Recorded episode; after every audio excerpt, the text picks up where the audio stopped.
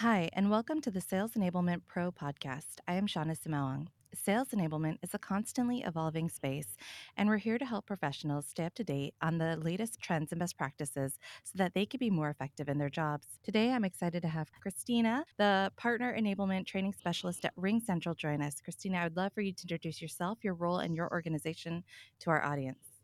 Absolutely. Hi, everyone. I'm Christina Patronoiu. I'm a sales enablement professional activating within the cloud, as we generically call it, for an American company with an international expansion mindset. And I am based in France and joining you all from here together with my glass of wine that you cannot see, but there is no croissant this time, unfortunately.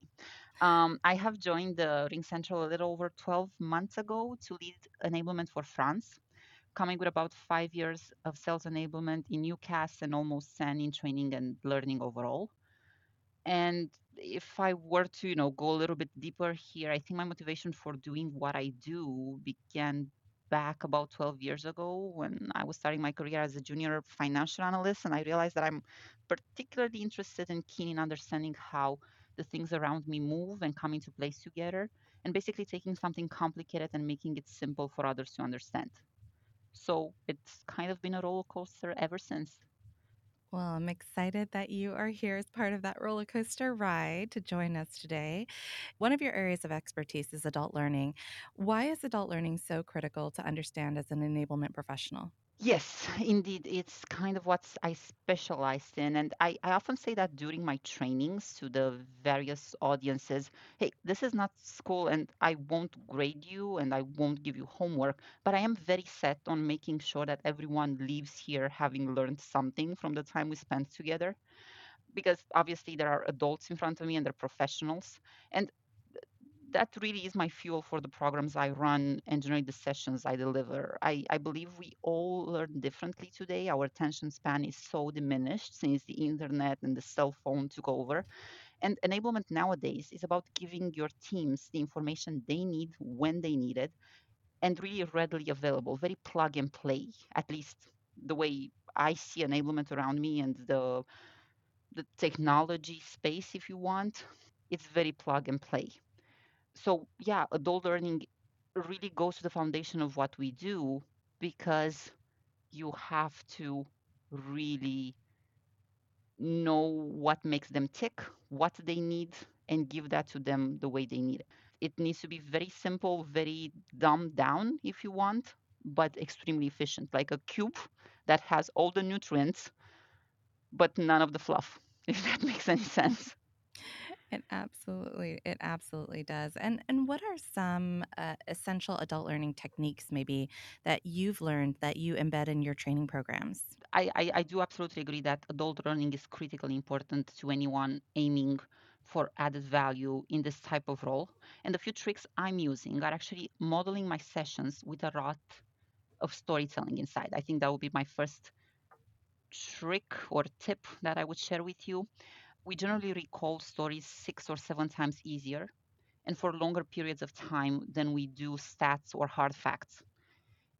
It's uh, this native human connection that we have to stories that's been inherited through our genes and it all always like every single time i try this it helps the audiences really pragmatically leave with the messaging needed in their heads and it actually sticks with them longer but it has the added benefit of leaving them enough space to make it their own so storytelling absolutely every time i recommend it it's if anything, my secret ingredient that I put into all the trainings I deliver.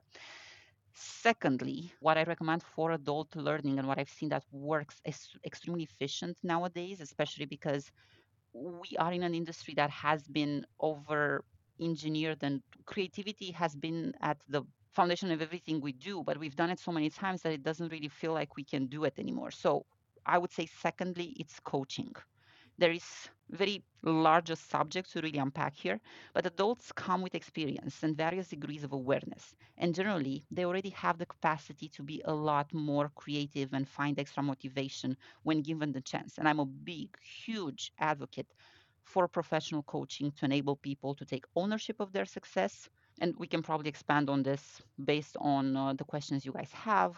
But last and probably, definitely not least, practice. Now, there's always time built into my sessions for sales to practice uh, what I have just preached, so to say, be it the methodology we use internally, be it the new features we're launching, be it negotiating within a development program.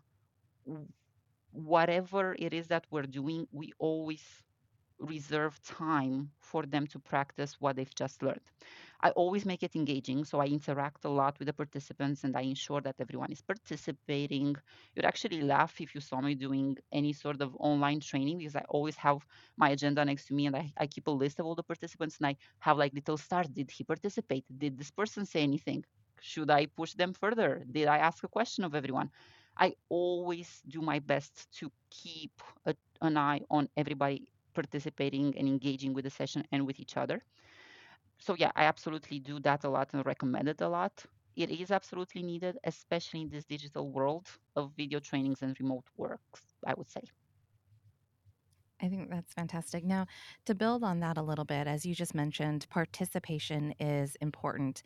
What career advice do you have to offer leaders to help them actually curate a more open environment where their sellers feel empowered, maybe to ask questions or lean in and participate in the company culture, essentially? It's funny to me that you would ask that because I actually find the US being extremely good at doing it natively. Like, I think culturally speaking, the way I notice US like our sellers and our teams in North America, I find you guys generally being extremely curious and never feeling like you cannot ask.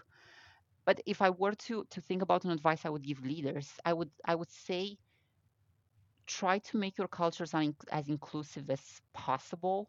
Encourage that yourselves as leaders.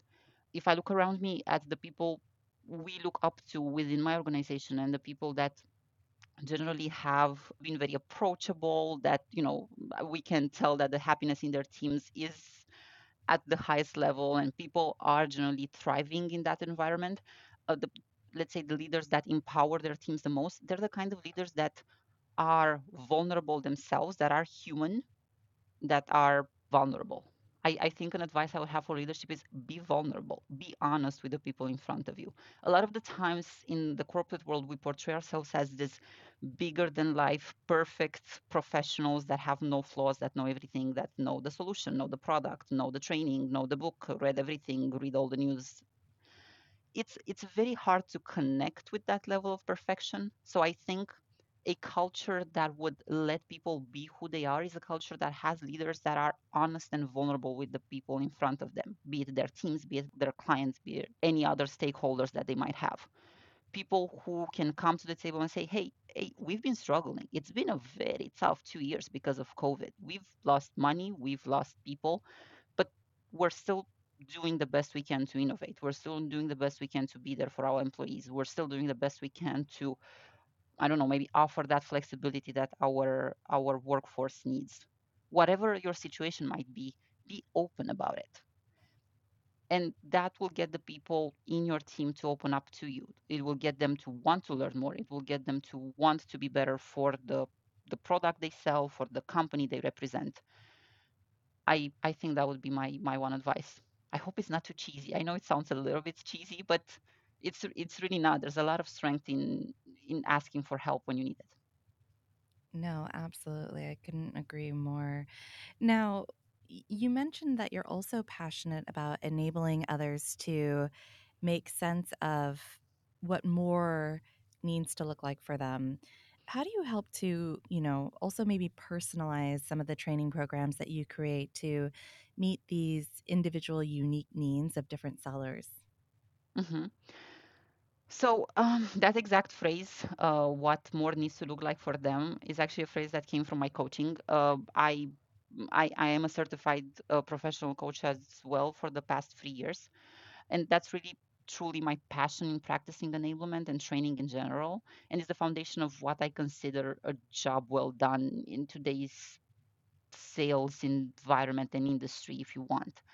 More really can mean slowing down so we can speed up as one of my favorite colleagues in my team often says.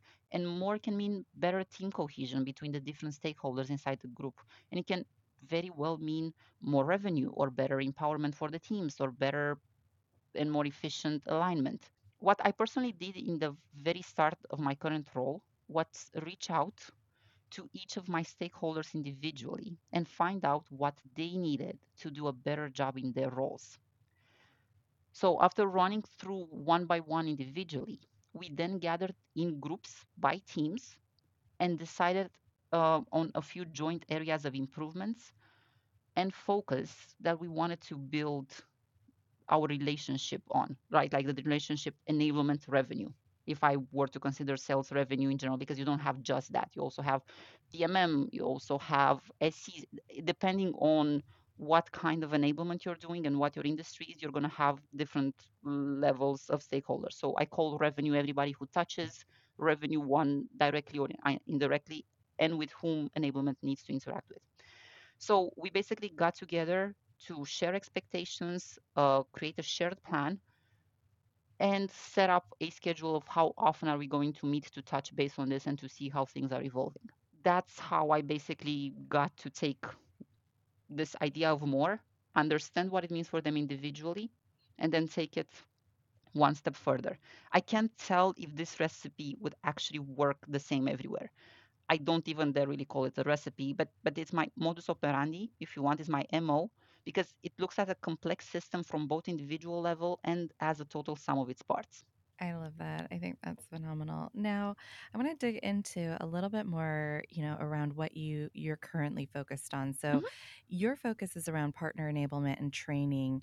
What are some of the unique needs that maybe partner sellers might have and what are some ways that you've designed training programs to meet those needs?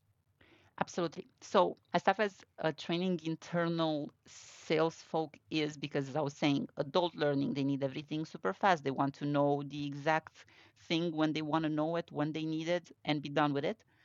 Uh, with partners, the relationship is a lot more delicate, if you want.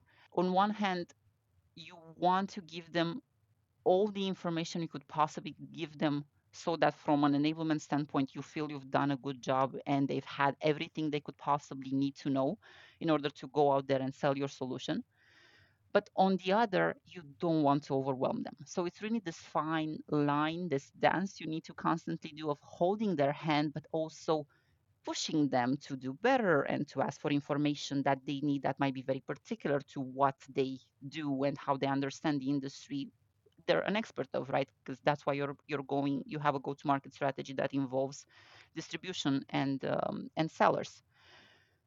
So uh, generally, what we do is we work very closely with the channel account managers. Like we try to make sure that the people that onboarded those partners, and realistically, the people who who interact with them more, come to us for feedback before we plan any sort of session or academy or I don't know enablement day with any of the partners we work with and we take their feedback into consideration while building the content and we always go back and forth to make sure that it matches their needs. It, it, it goes to be very personalized for some of them. And i mean at least for me because again i work in france and as you might or might not know france tends to be very particular with the way partnerships work. We do a lot for our partners so we do this exact dance of holding their hand but not giving them too much and trying to give them exactly what they need when they ask for it. The exact answer for me would be would be have a channel account manager or whomever is taking care of those partners step in and carry the load because they already have the trust and the relationship built with the partner. So let them make it easy for you as enablement to to bring in your message. Personalize as much as you can so the information you're providing is the one they want to take out of the sessions and more than anything really listen. With with partners a lot of the times enablement i think has a tendency of pushing as much content as they can because you know we work so hard making it and we work so hard with with marketing to have the pretty slides and the messaging and everything else we want to communicate. But we don't spend enough time with partners so we get to really listen to them. So my absolute advice and what we try to do mostly is listen to them when we have them for those sessions.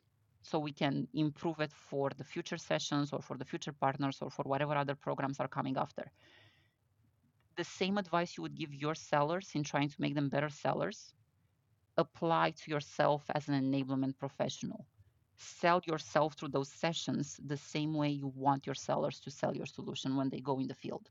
Christina, thank you so much for your time. I want to ask one closing question. Sales enablement obviously takes many shapes and sizes and colors in the real world and in various industries. There's really no one size fits all. But what would you say that your key takeaways are moving from training into enablement? Oh, I love this one. So here's how I would define enablement and kind of how I built it for myself. I'm trying the best I can to be the bridge between revenue and the rest of the business. I'm trying to be the catalyst for change or process change or any sort of thing that's happening in in the business I try to be the first person bringing it to sales. I don't want sales spending time doing anything else other than their job. I want to be the person bridging them to everything that's happening, bringing that information to them, digested, explained, uh, with impacts and with you know whatever they need to know, distilled into the meaning of it to them. So I, I think all in all, be as much a bridge with the rest of the business for sales as you can. And that's my personal way of doing my business. Absolutely, everybody can do it differently if that's not what works for them. But that's how I perceive enablement. And generally, you need all that information for yourself anyway, because you're going to need to infuse it into your trainings and your programs, and you need to know what's happening around you. The more you do that, and the more people you know, so you can get the information, the better and the more efficient you're going to be what other takeaways I have, I think one thing that I've learned, and probably the hard way, and I'm very sure a lot of people are going to relate to this, is enable, don't save.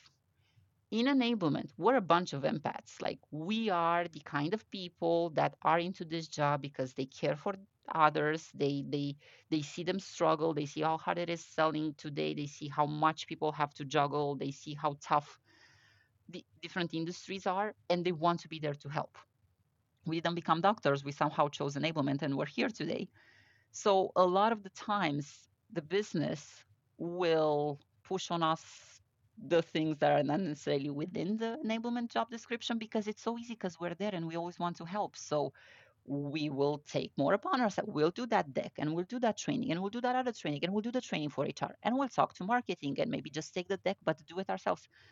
There's a lot that ends up being done by enablement that's really not enablement. So my takeaway was how do I turn this into actually enabling these people and not saving them? Because saving them is literally giving someone a fish rather than teaching them how to fish. And I will be uh, honest saying that I'm much much better at saying no today and and switching you know this exact circumstance in my favor and, and getting people to fish for their fish and not get it from me. But it does require a lot of work and a lot of trust built between the different stakeholders you're going to work for. But again, enable, don't save. It's in your best interest, and it's that that's exactly where the the switch gets made where enablement is an investment and it's an actual part of the business that helps and not just this other department that we don't really know what they do. So let's just get them to do this and that and the other thing, and let's get them to do everything that doesn't ever get done because they will manage because they're the training people, right? Don't let them do that to you. It's it's absolutely counterproductive. And I think last but not least, and this might be just my case because in Europe we tend to be a little bit behind where the US is. Uh, enablement wise. You guys are just more advanced. You've always have been you are the pioneers in this so, and we're just following in your footsteps. What i would say is whenever you start a new enablement mission be it in a new company be it in a different team whatever your case might be try to look around you and figure out what the gaps are and do your best to fill them in as fast as you can by priority and impact there there are always gaps. Like that's really why enablement is here. Because if everything worked perfectly and sales knew exactly what to sell and where to sell it and how to get the information and not have anyone chew it and give it to them, we wouldn't be here. But there are always gaps. So that's really the point you can go in, get your big wins in the beginning and start establishing that trust with the with with your stakeholders and build on a strong foundation of I'm here to help and I know what I'm doing and I got this because look, I know you know, maybe you're not moving from opportunity to closing fast enough. Maybe the lead doesn't turn into an opportunity fast enough. I can help with all of that. I can keep people happy. I can help with metrics. I can show you why enablement is worth the investment you're you're putting into it if that makes sense. I think that is fantastic. Thank you so much for joining us today. I really appreciate the time.